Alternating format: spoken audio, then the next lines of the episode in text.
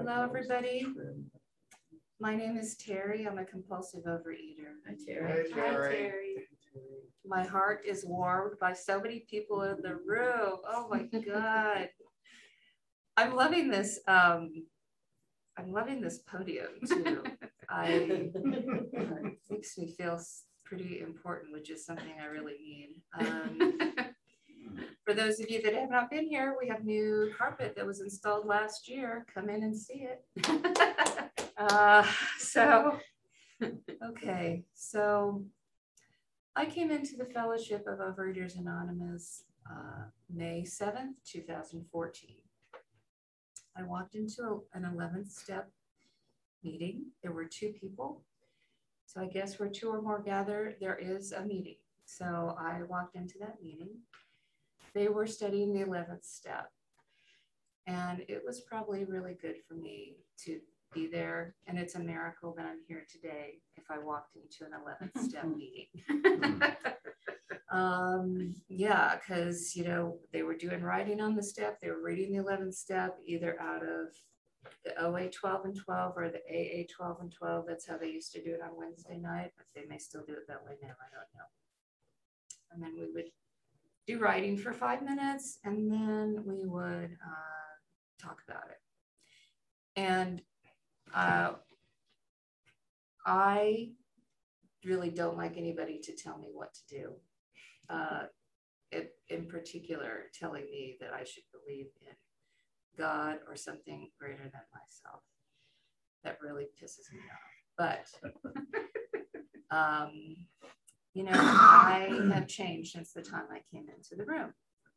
Um, just really by attempting to be open to um, have some humility and teachability. Um, my sponsor had ori- originally directed me back to the um, appendix at the end of the big book, uh, not to have contempt without prior investigation. and um, that was a hard pill for me to swallow because I, I was this person in the reading here. Uh, let's see, November 13. I was the person that loved to be a member of the debate committee because I knew I was always right.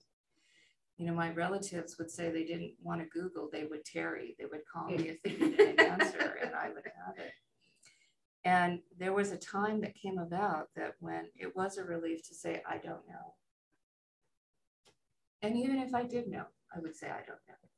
Because other people need to have the dignity to be right sometimes too, and not have me argue with them on the smallest of things. A lot of my surrender has been say my piece and leave it and see what unwinds. What's God's will after I say something? You know, this has come into play. I've been dealing with my mother who has been not well. My brother passed away a couple months ago and we are all kind of walking around tender. And, um, you know, just to say my piece, like, um, I don't think it's a good idea to do that, or, and just say it once and let it fall and see where it goes. Um, even when we went out Christmas shopping, she would ask, Do you think such and such would like this? Do you think such and such would like this? Do you think such and such would like this?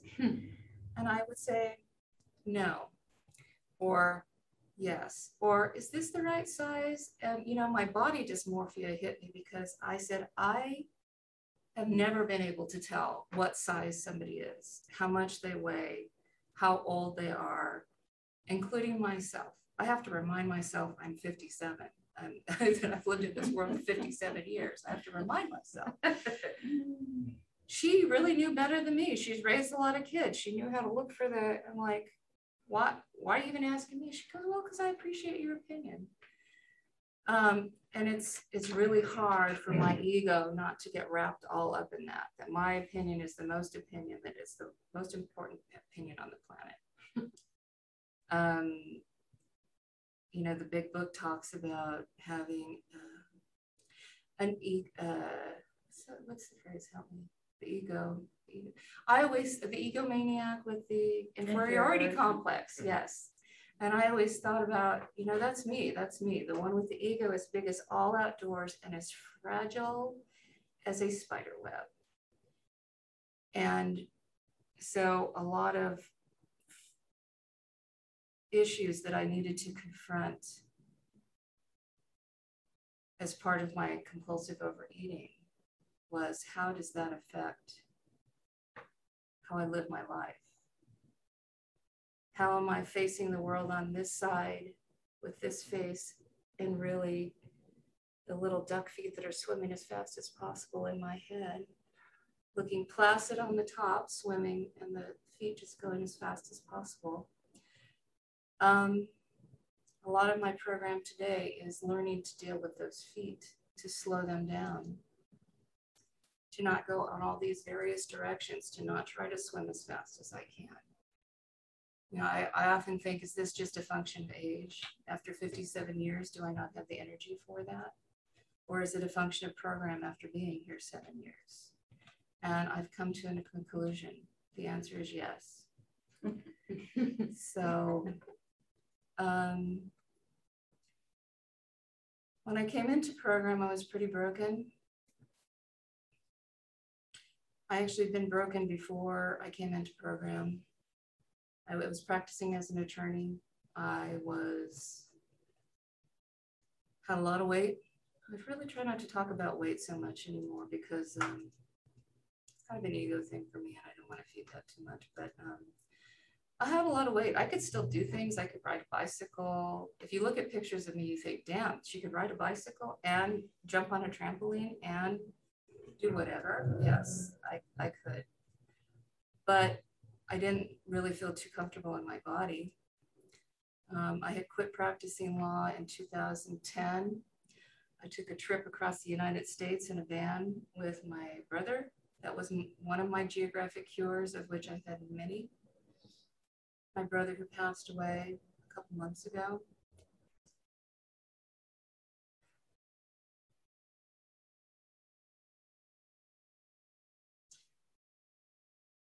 Sometimes when I, I will show my, um, let me gather my thoughts for a minute.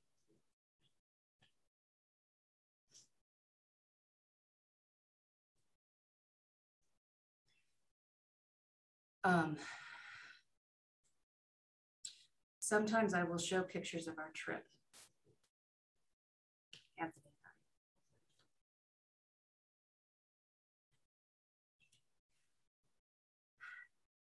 To show how fat I was. I really couldn't do it today. I really felt good, like I was not going to cry today, but one of the things I've learned is that when you need to cry, you cry.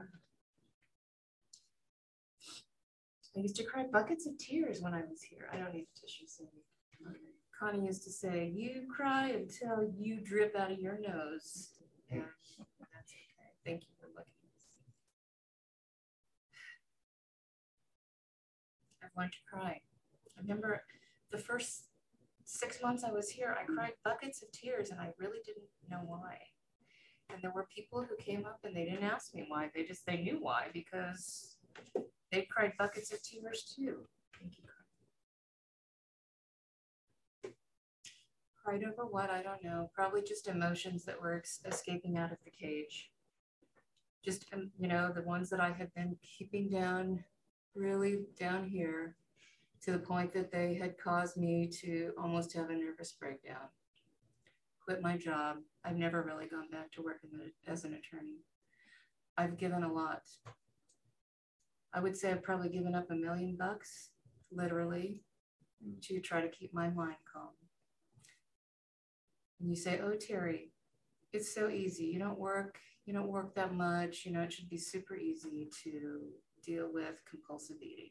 You know, I always had this pipe dream when I was working, dealing with stuff, life stuff, oh, if only, if only I didn't have to work uh, 80 hours a week for a 40 hour a week job, if only.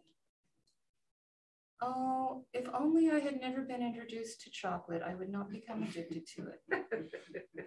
oh, if only I had the time to exercise.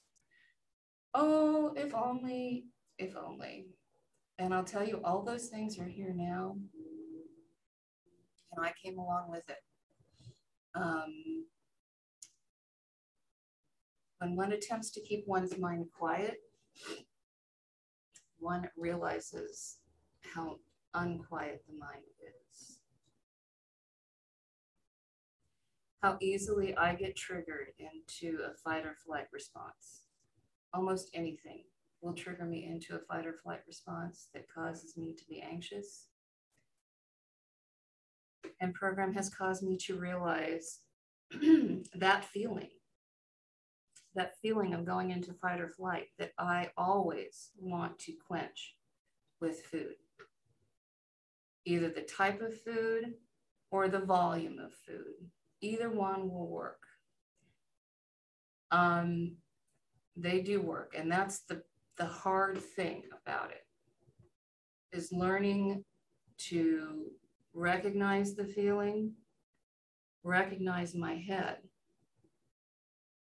That's the first step. Okay, I could talk about this with my sponsor, recognize it all the time. Oh, I see it, I see it.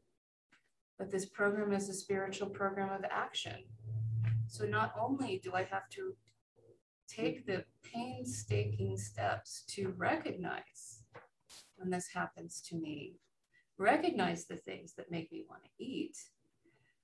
Then, after I've gone through that, I have to be willing to take the action. So, I'm going to give you an example. This is going to involve some food talk. This meeting does not have a prohibition against food talk. And I'll tell you, if you go out and eat, you probably would have done it anyway. So just chill, go to your warm, happy place. Um, so when I first started in program, uh, you know, I once I got done being an attorney, I decided I was going to really get into cakes.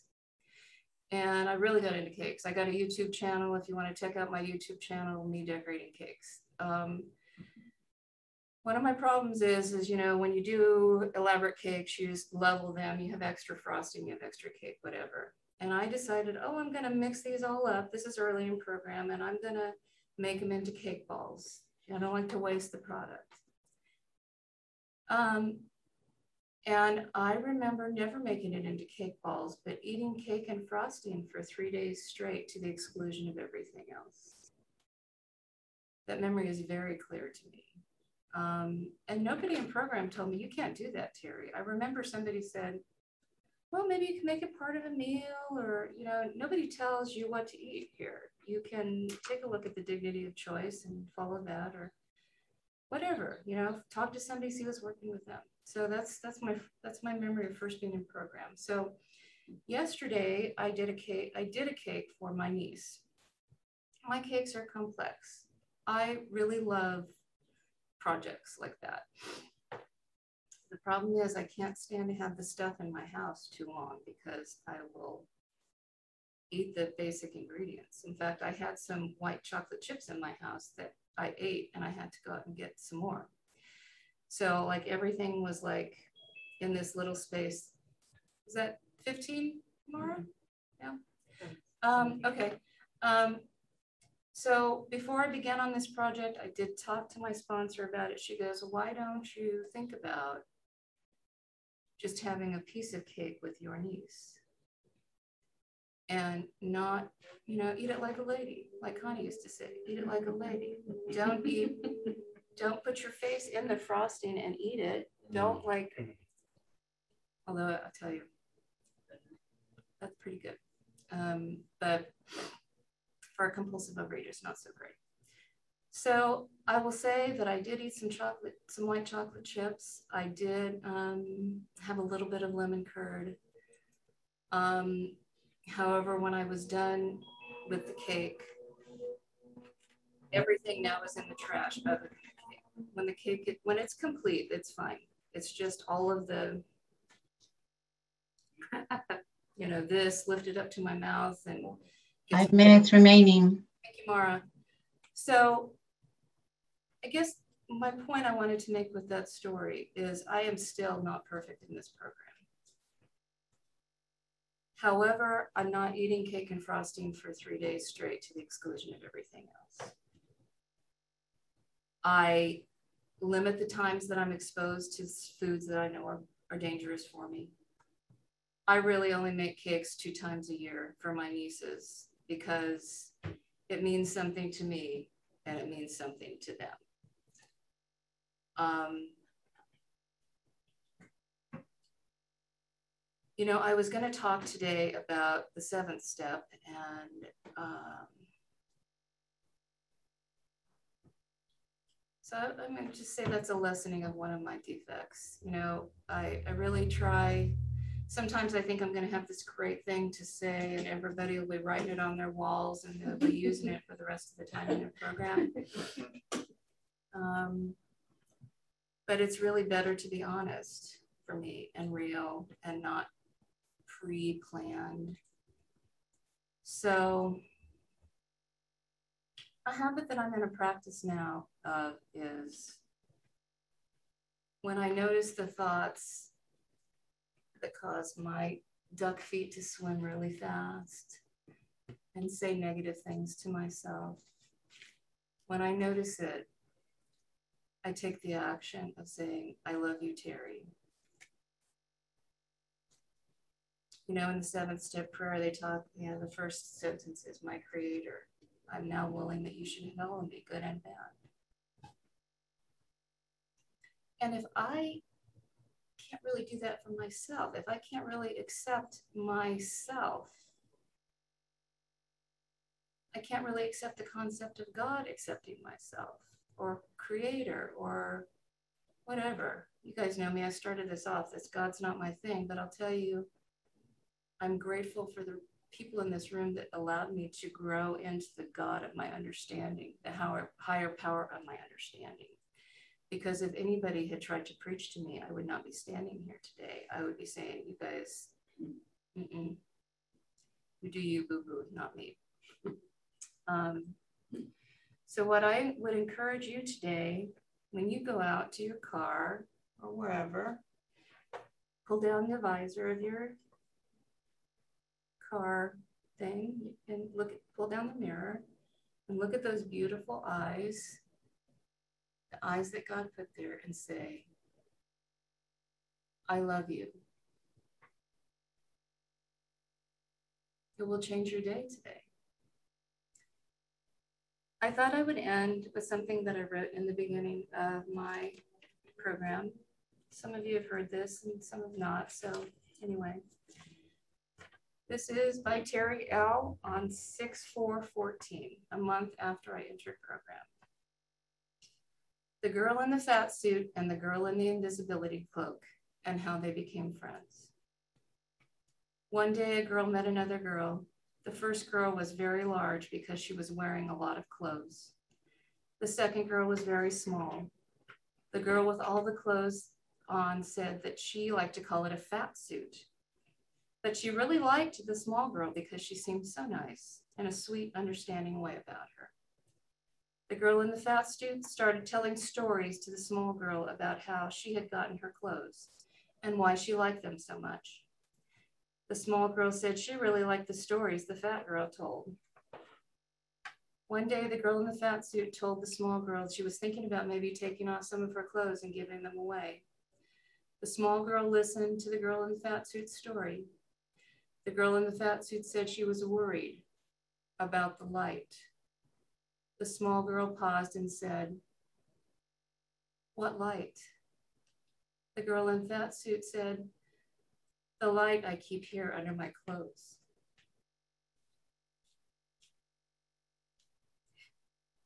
She showed the small girl a tiny part of the light by moving aside some of the clothes to make room for the light.